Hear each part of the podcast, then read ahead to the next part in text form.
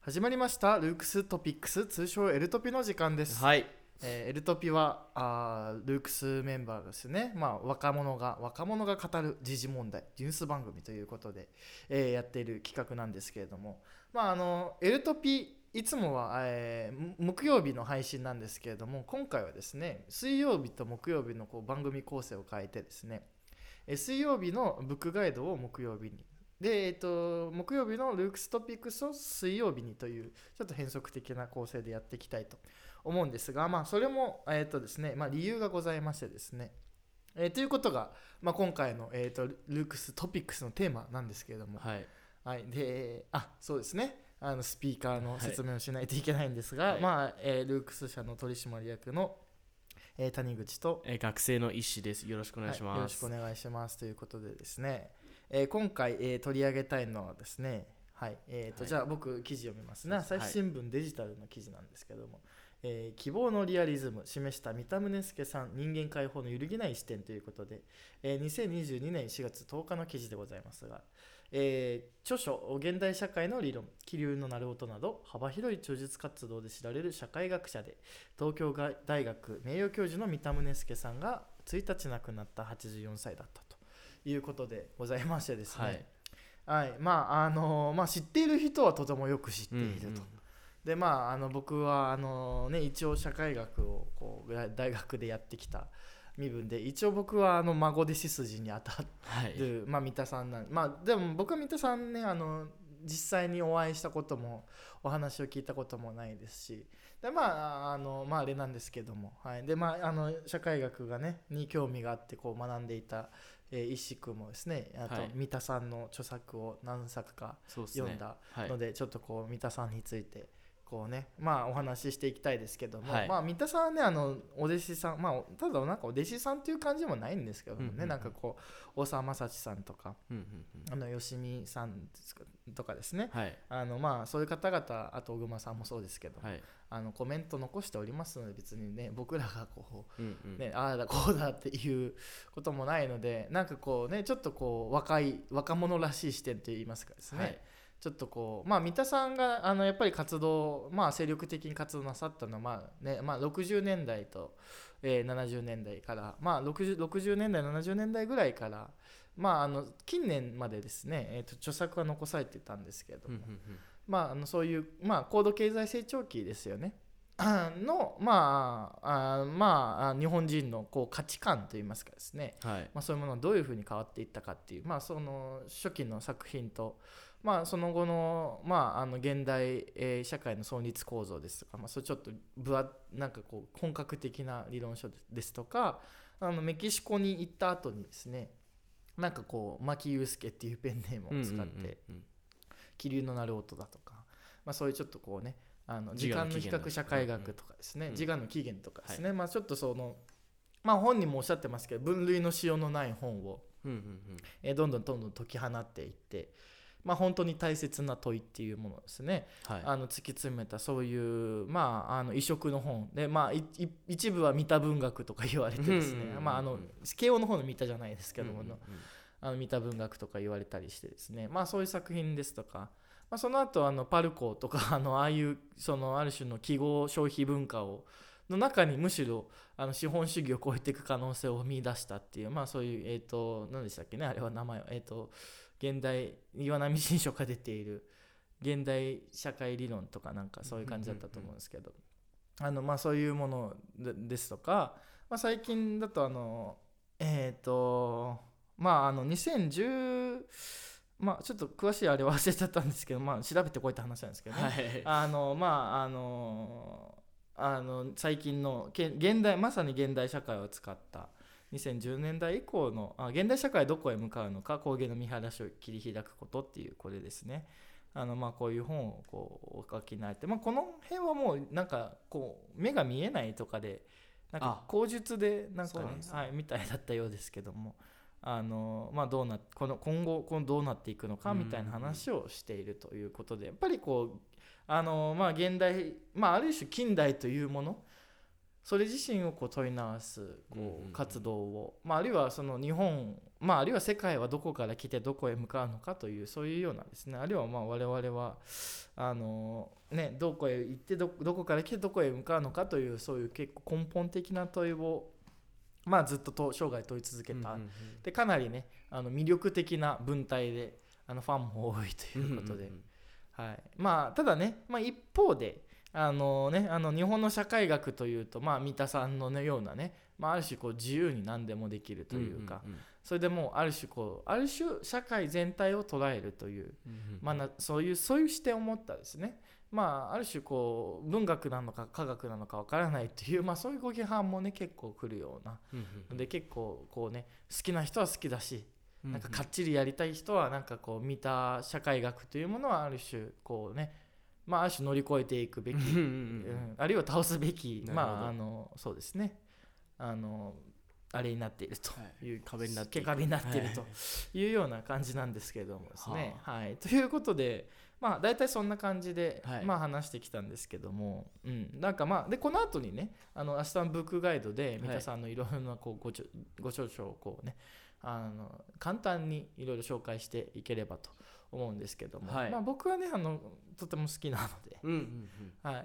あの魅力的な文体が特にやっぱりこうあの著述というのはやはりね文体が大事だと思うので、まあ、あのうんうん。うん文体は、まあ、誰にも真似できない、うんはい。はい、あの独自の、はい、ものだなと思っておりますが、はい、どうでしょうかね石君、はい。えっ、三田さん。と僕もですね社会学社会学をそれこそ谷口さんに1年生の頃教わってでその時に紹介されたのが社会学入門三田さんの社会学入門でであのそこをまず読んでみるとなんか学術書とは思えないほどコラムが 普通に面白くて。あこれはもう面白いですよね。なんかびっくりするぐらいなんか旅のこととかが、はいはいはい。なんかうなんかなんだろう。インドに行ったそう時インドに行った時とか、はなんか電車が全然来ないけどみたいな、はいはい。でそれこそがみたいな。それこそが旅のなんか良さであるみたいなこと。うんなんかそういうなんかなんだろう。中学生とか高校生とか読んでも面白いぐらいに、うんうんうん。なんか結構こなんだろう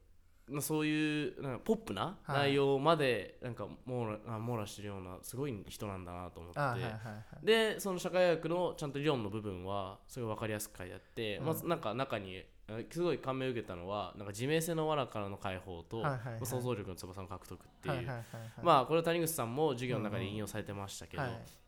まあ自明性ですよね。そのいわゆる、まあ当たり前ね。当たり前さ当たり前さをどう疑っていくか、うんうんうん。そこをどうまあ括弧に入れていくかってことですよね。でそこをだったりそこからまたその括弧に入れた上でその想像力うん。をかきたててそこを獲得想像力の翼を獲得していくんだっていう、まあ、話はなんだろう。結構結構その考えるヒントになったっていうああかなるほど。人生において結構はいはい。まあそうですね。大きな、はいじなんだろう思考のあの一個筋になりましたね。はい。はい、なんかねまあそこの部分はね結構やっぱりただあの面白いですよね。であのあの 多分あの社会学入門の中なんですけど多分あのまあつまりだからあのまあねあの我々東京にいたらこせこそこ生きてうんうんうん。ね、あの電車がねあのタイム通りつまりあのタイムスケジュール通りにうんうん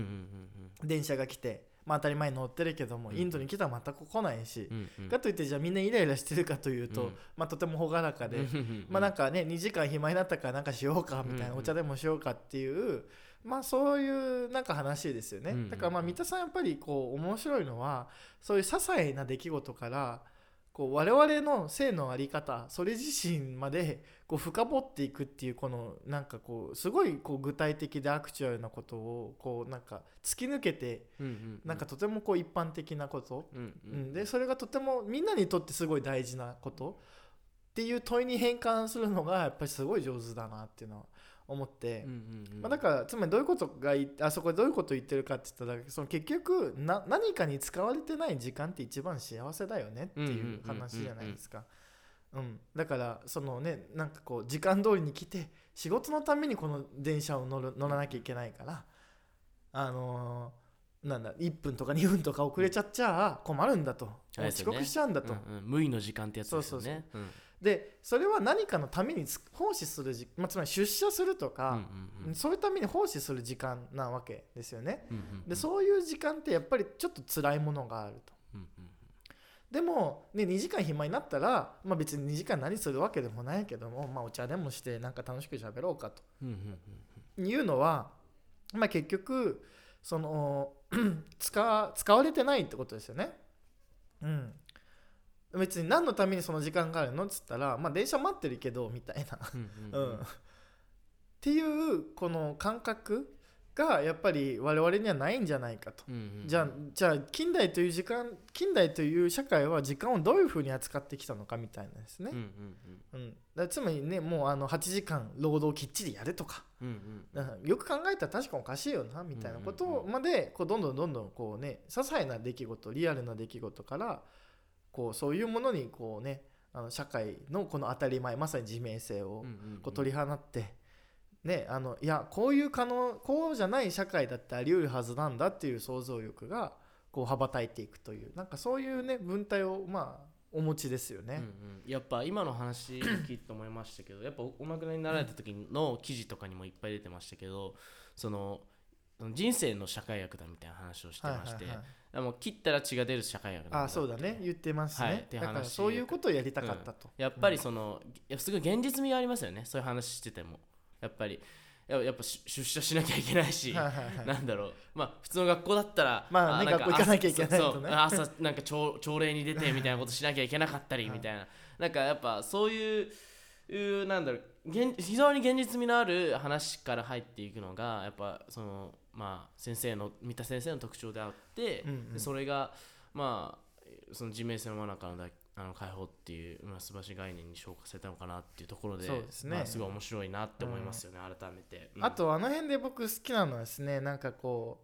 う 旅の時間で最もこう記憶に残るのはみたいな。やっぱりなんかこうあのカフェでうんうんうんあのね外にカフェの外でね、まあ、ヨーロッパによくあるねカフェのなんかね、あの外にこう置い座ってななんかぼーっと人を見つめてる時とかあ なんかそういう時はやっぱり旅に最もうんうん。印象に残る瞬間なんだみたいなですね、まあ、そういうこといろいろ書いてましてですね、うんうん。ああいやその感覚がとてもよくわかるなと思ってるんですね、それもやっぱり何かのために使われた時間じゃないからなんだっていうねまあ、ぼーっとしてなんかこう道行く人をこうねコーヒーを一杯飲みながらぼーって見てるだけでも それってとても幸せですよねみたいな。まあ、あの最後のね、あのーまあ、あのその本としては最後の遺作になったうんうん。その現代社会はどこへ向かうのかの中でも、まあ、やっぱりそういうねそのある種この上昇しない社会の中で、うんまあ、まさに高原見開きのような、こうずっとこう定常推移の成長のうん。中で、だからこそその見見通すことが見晴らすことができるんだ。我々高高原にいるんだと今みたいなでなんかそそれは宇宙を見上げれば空を見上げればもう輝く星々が綺麗だしとか。うんうん。でねなんかあの経済的に全くまああまあねあの今はまあでも正直ね貧困の問題とかもあるんで、うん。まあ本当に高原なのかどうなのかっていう話話なんですけども、うん まあだからあの現代社現代のその意識調査をしたら例えばなんかフランスの人たちは一番幸せな時間なんですかっつったらまああのお家で宅飲みすることみたいなね。例えばですよ。まああの古市さんがねあのゆなんかの絶望の国の幸福な若者たちって言ったのこうね。うん。ある種こうそういうなんかこうある種持続的な幸せになってるんだみたいなところからうんうそういう風に今変わってきてるよねみたいな。これって実は希望なんじゃないかみたいな話をしたりとかですね。まあこれはもちろんいろんな反論とか批判とかあってまあ僕もまあねいやまあ経済成長もまあそれはそれでね大事なんじゃないかと思ったりするけど、まあ、三田さんやっぱり面白いのはこう常にこう逆説の中に希望の種子を見出すというか、うんうんまあ、彼どっかで書いてたんですよね。逆風の中にああれかな？自我の起源かな？だから、うんうん。あの逆風の中にこの分類のしようのないこう、うんうん。うんねあの本を巻いてみたいと、うんうんうん。だからそういうあのだからあの現代社会理論の時もですねやっぱりその当時はやっぱり記号化社会とかってどっちかというと批判的なニュアンスで言ったけれども三田さん逆にそれを転用して記号でみんな満足できるんだからこれは資源を使わないんだ無限なんだみたいな。なるほど。なんかそういう作業もやっぱうまいですよね。あー。でその逆説が 逆説をつまり一般に言われてる批判されてる文脈をそのままその論理を貫徹することによって全く違う可能性をあっていうのは自我の起源もそうですよね。同じあの文その論理構造なんで。つまりあのねまさに我々の遺伝子というものは、うんうんうん。ただのうその我々の遺伝子にとって例えばね谷口とかうんうん。石和弘とかは別にただ乗り物に過ぎない。そうですね、うん、箱だと箱だっうんていうね、でだから遺伝子から考えれば自我なんていうものは成立しようがないんだけれども、その遺伝子の論理の中に実は自我を発生させてしまう契機があるんだっていう、うんうんうん。そのある論理を貫徹したらその論理とは全く異なるうんうんうん。ものが論理のその論理の内から出てくるっていう、うんなんのかあれですね。ね。なんか究極のポジティブ思考みたいなあね。そうそうそうそう。だから 批判するんじゃなくて、うんうん。その論理をもっと純粋に貫徹させてみようと。記号社会。ん？み記号社会ね。だからみんななんか色違いを買ってて、みたいな。これって本質じゃないよねっていうような中に、いやねね記号を買ってみんな幸せになってるんだから。いいじゃないかみたいなですね、うんううん。ん、あるいはね経済成長しないみたいなね。そしたらこうプラトンになってるその公言になってる。これはまさに新しい時代の可能性なんだとか言ってみたいですね、まあなんかそういうことをおっしゃるのはやっぱ得意だなっていう感じがしますよね、うんうんうんまあ確かにそれはある意味で レトリックとも取れるけれども。まあまあレトリックともね 言われかねないですけども、まあうんけれども、うん。まあまあそうですね。ろそう論理はねいそうですね。ニヒリズムみたいな話にも近いですね、うん。うん。ニヒリズムを貫徹するところにやっぱりねあの時間の比較社会学の,、うんうんうん。あの試みとかもあると思うのうんうんで、うん。うん。ニヒリズム貫徹してあのニヒリズムを超えていくっていうのは、まあ、まさにニーチェが取った方法なんですけれども、うんうんまああのねあの安易に批判するんじゃなくてむしろうんうんうん。その論理の中にダイブしてみるっていう、うんうんまあだからまああの全く別の観点から批判するとかじゃなくてうん相手の懐に入って相手を壊していくっていうかですね、打ち入りみたいな。はい、まああのまあまさに寄生虫のようなですね。なんかこうそういうようなところがあるなというふうにこうちょっと思って今そしてですね。まあそういうところもやっぱりこういう魅力の一つなんだろうなっていうのは思うし、まあそれはとてもねあの分かりやすい文体で書くんですけども、うんうんうんただあの現代社会の存立構造とかですねそういうガチになるとですね、まあとても論理その言葉を圧縮して だからその複数の文体を自由自在に使いこなせてるっていうのもこれはまあ天才的な偉業ですよね、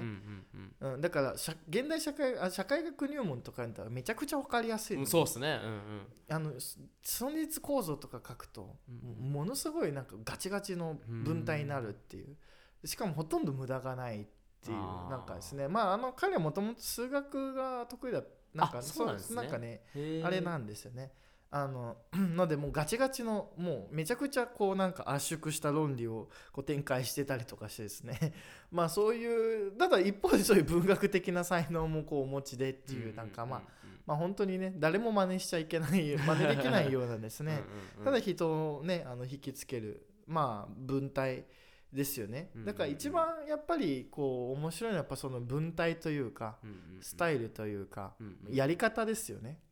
だからまあ彼の仕事とか真似しはできないですけどやっぱ彼のやり方っていうのは大いに参考に、うん相手の懐にダイブしてみるとかですね、具体的なもののな具体的なものをこう抽象化してみて考えるとかですね、うん、あの複数の文体を使い分けるとかですね、うんだから多分かなり頭の中ではもう読者像が明確だったんじゃないかなっていうのはですね思ったりはするので、まあ、うん。そういうなんかこう常になんか誰かのこと誰かのことを考えあるいはこの人に届けたいみたいなもしかしたらあったんだろうなっていう、そういうこうなんかね ある種の賢さというかメタ的な視点もありますよね。まさにあれですよねあの眼差しの地獄なんかでも、は永山の利用氏からあの現代社会構造を浮き彫りにしていくっていうあそういうやっぱあい、だからまああれもねただかあれはかなりご自身共感されたようなので、ーうんうんうん。まああのだ誰もがなりうるっていう,、うんうんうん。そのある具体的な例をつそのだからこれもだけどある具体的な例を誰もがなりうるっていう感じにこう転換するこのある種関数でこう変換するような、うんうん。まあ、そういうのはうまいですねやっぱり。ね。なるほどだからまああのまさにひある一人の人生をねただただ追ってそれをあるその当時の現代日本のデータと組み合わせてるだけっていう結構単純な作りなんですけど、うんうんうん。まあ心を打ちますよね。そうですね。確かに。うん。これは俺もなり得たかもなっていううんうん多分みんななん多分なんかこうだからすごいなんか多分なんかあるんだと思うんですよ。だから結局牧祐介ってペンネーム使った時も締め切りがないあの文章は牧ネームでやったっていう風に言ってるんで。まあだからやっぱり意識してるんじゃないですか。誰に読ませるかっていう。で自分に本当に大切なものはむしろ締め切りを設定したくないので牧っていうペンネームでやりたいことをやったとで他はある種やっぱり読者像その先に読者がいるいるっていうまあもちろん。っていう感じのこう使い分けだったのかなとか、まあまあこれ全部邪推なんでね。まああれなんですけども、うんうんうん。なんかそういうふうに思ったりはあ。しますね。やっぱ三田さんには三田さん独自の、まあ、やりたいことと、まあ、やらなきゃいけないことがそれぞれあってみたいなああ読書まあ、そうですただねもちんろんやややらなきゃいけないことの中にやりたいことが見つかってくることもあるんでうんうんうんまあそういうの宮沢賢治とかもね。ああそうですね、まあ、僕はうん宮沢賢治の本が好きなんですけども、うん。ああれとかもあれは仕事でやったらしいんですけどやってるとこであの宮沢賢治も当時読んだことなかったらしいんですよあの仕事が来る確かあんまりそのあんまり読んだことがなかったらしく書いてあったんですけど、うんうんうんでまああの仕事だって読んでみたらこれはなんと面白いことかっていうことで。まああのまあ確かに感覚近しいものがあるんだろうなっていうのはあったりしてですね、うんうん。まああるんですけどもまあなんかそういうとこはご上手だなって思うんですけど、うん。まあちょっとここあとまあね残り10分ぐらいなのでうんあのまああのちょっとですね、はい。あの脱線してですね、うんはい。やっぱりまあ三田さんだけ話していてもあれだと思うので、ただまあ三田さんの初期のお仕事って本当に日本人の価値意識みたいなものをこうかなり軽量的なつまりデータを用いて分析していたんですけれどもやっぱりその背景にやっぱ思想の科学にちょっとね三田さんが出入りしてたっていうのがほあって、まあ、で思想の科学って何かと言いますとですねあのあの戦後つまり第二次世界大戦後、まあ、ある種こう、ね、あの戦争を止められなかったみたいな、まあ、ある種その、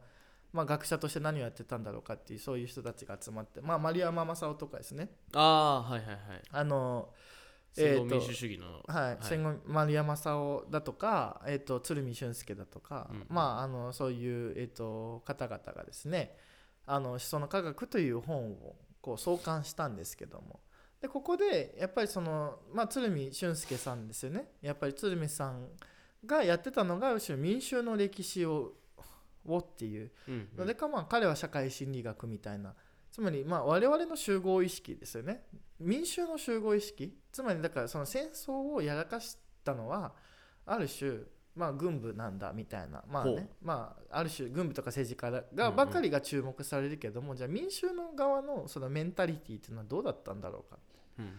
であるいは日本人の民衆のこのメンタリティのこの基礎うん。奥原型プロトタイプアーキタイプうん。まあ、にはどういうものがあるんだろうかっていうある種のもう我々の集合意識をこう研究していくっていうそれうんをしかも民衆の側からっていうですね、うんまあ、そういうことをやってたんですけどもまああの三田さんはやっぱりこの鶴見さんの姿勢にかなり影響を受けてるなというふうに、ほうんまあ、思うわけですよね。であの鶴見さんがやったあの日本の社会心理学みたいなあの作業にかなり影響を受けてやっぱり今の日本人がどういうような意識が。だからあの NHK でもねあのまだ、まあ、今でもね定期的な現代日本の日本人の意識構造みたいな本ね、うんうん。NHK が著者してるんですけども、まあ、そういうような形で例えばあのなんだろう家族は好きですか？とかですね。あのあのなんかそういうものですよね、うんうん。あの地域のコミュニティに参加したいと思いますかとかですね、うんうんうんまあ、そういうものをこう聞いてるこう大規模な調査が世論調査があるんですけども、まあ、そういうものをやって日本人が今どういうような意識みんながそのに日本という相対をあえて描くとしたら大体こういう傾向があるよねっていうのを、まあ、これもですねやっぱりデータの使い方非常になんかこうねあこれもレトリックだと言われて差し支えないかもしれないですつけないところもあるかもしれないんですけど、うんうんうん。まあうまいですねデータの解釈もね。うん、あのだからもうあの一見無味乾燥に見えるこの2つのテーブルつまりデータテーブルを組み合わせてこんな豊かな社会像出てくるんだみたいなやっぱりですねうまいですけど、まあ、そういう姿勢というかですねはちょっとかなり鶴見俊介さんにこう影響を受けてるのかなと思って。あまあ、僕はなんかそういうふうに思っているのであのやっぱりそこの辺の流れっていうものはなんかあるんだろうなつまり、うん、っていうね、あつまりどういうことかというとぱりそのある種うん なんだろうその政治家とか軍部とかなんか学者とかそういう人たちじゃない、まさにい一般に普通に市政を生きる人たちのためのあるいはによるっていうそのうんうん。ある種の社会心理社会学なんだうんうんうん。っていうところ、まあ、あるいは学問なんだってところですよね、うんまあ、だから三田さんもですね切ったらね、うん。一人一人にリアルなアクチュアルな性があって、切ったらみんな血が出るのであって、うんうんうんまあ、そういう社会学やりたかったんだと、うんうんうん。まあ、いうところはあ、ね、言ってましたんでね。なんかそういうとこあるんだろうなっていうふうにこう思ったりしますね。うんうんまあ、ので、まあ、三田さんがこう虚勢すぎてこう、ね、なんか三田さんのこうおねあの一人のこうおお仕事ばかりにこう注目されますけどやっぱりなんかこうそういう鶴見さんからのうんうんうんこう受け継いだものとかもあったりするんじゃないかなとかっていうのでこうまあそういうなんかこうでこれはかなりあのやっぱり日本に特殊な文まああの社学問の流れだと思うんですよね。うんうんうん。日本で社会学って言ったらなんかそういうある種社会全体のうんうんうん。うんうん、なんだろうな、ま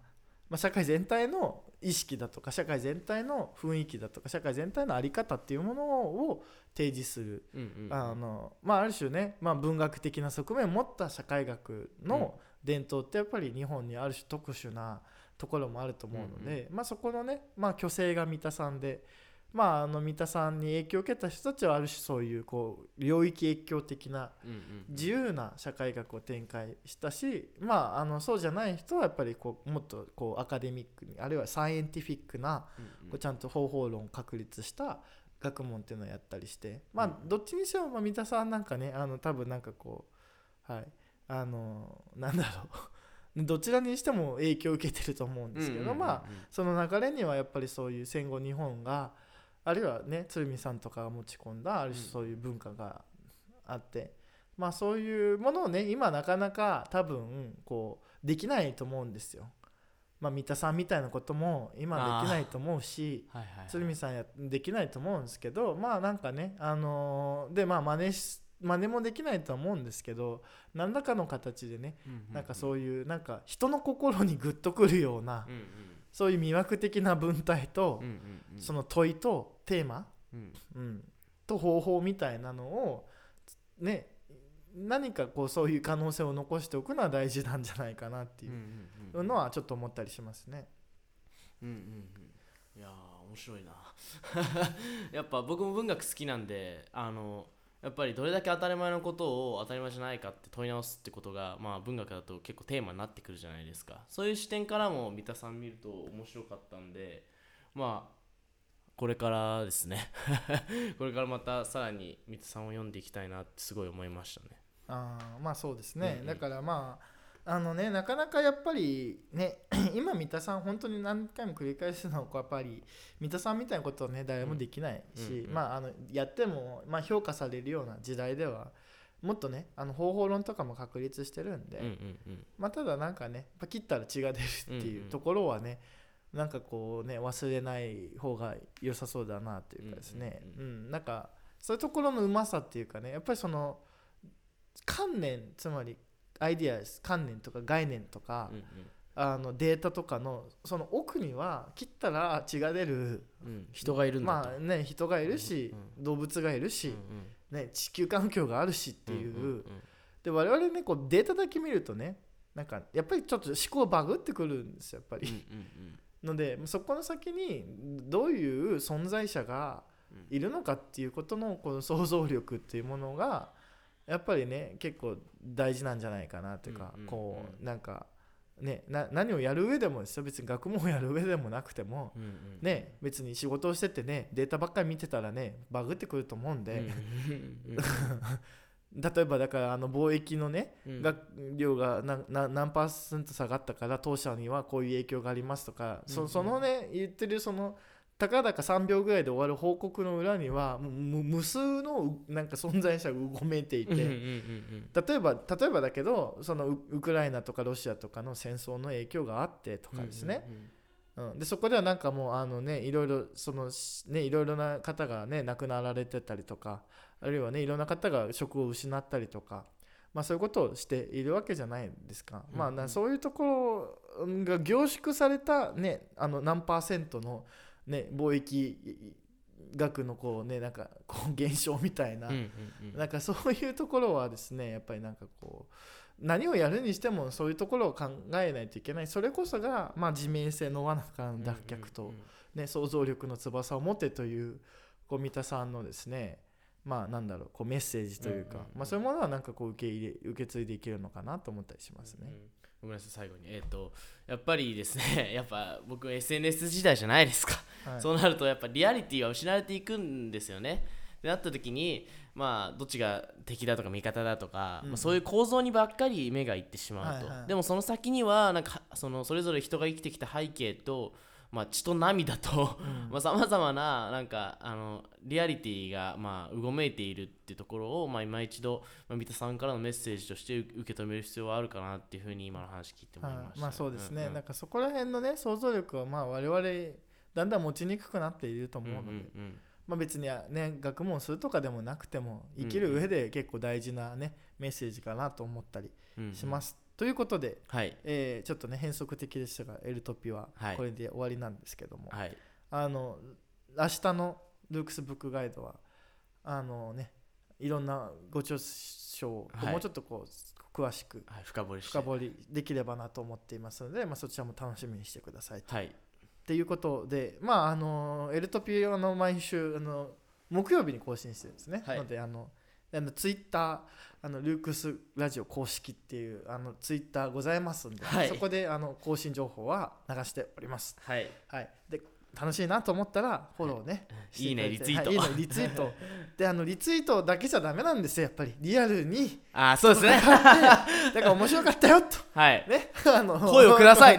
そう面白かったよっていう違うあのまあ我々声もくれても嬉しいしねあの口コミでね。はい。面白かったよってあのね今ね在宅ワークとかもあるしうん。ねあの全然ねなラジオ感覚で流し全然お楽しみに聞けるよ。っはい。ていうねあのそういうねあであの卒業生はあの地道に大学で広めていってくれているうんようなのですね。はい。はい、あの皆様も面白いなと思ったらあのぜひリアルに。でしかもこれねきっかけになりますからね。面白かったよっつってねあのしばらく会ってない友達にこうねメッセージして最近元気？面白いラジオ見つけたよ、どう？と喋んない？みたいなね、あ話のきっかけにね。話のきっかけにね。うん。あのそういうことやってもらってもいいですしね、うん。あのね煮たり焼いたり食ったりあのね好きに使ってください、はい。あとは自由なんでね。っていう、はいことでですね。あの他にもですね他にも、えーえールークスアカデミーだとかですね。月曜日ルークスアカデミー、はい。火曜日ルークストーク、えー水曜日エルトピえールークストピックスですね。で木曜日あ違う逆だ、うん。そうだ。ねえー、と水曜日がルークスブックガイド木曜日がルークストピックス、えー金曜日がアフタートーク集めた放課後ラジオ。はい。でね、あの不定期であのルークススペシャルっていうね。あのルークス冠番組やってございますので。あの LOOHCS スクールを逆から読んでルークスというあのですね、あのものでこうねあの Apple Podcast とか Spotify とかであの検索してもらえて出てくると思いますのではい。そちらの方もぜひチェックということで。よろしくお願いします。はい。ということで、えー明日のブックガイドもお楽しみにくださいということでですね。はい。はい。まあ、あの、ポッドキャストなんでね、あの全然リアルタイムじゃないからね、うん。明日のって言われてもね、いや、もう明日じゃないし、もう溜まってるもんだしみたいな。そうそう。ねなっちゃいまあ、ますけど。そこともありますけども、はいちょっとね、あのリアルタイム感を出すのも面白いと思うので。まあでもそう僕僕らにとってはねその撮ってる時期がリアリティですからね、はい いうことで、はい。えー終わりにしたいと思います。はい、はいありがとうございました。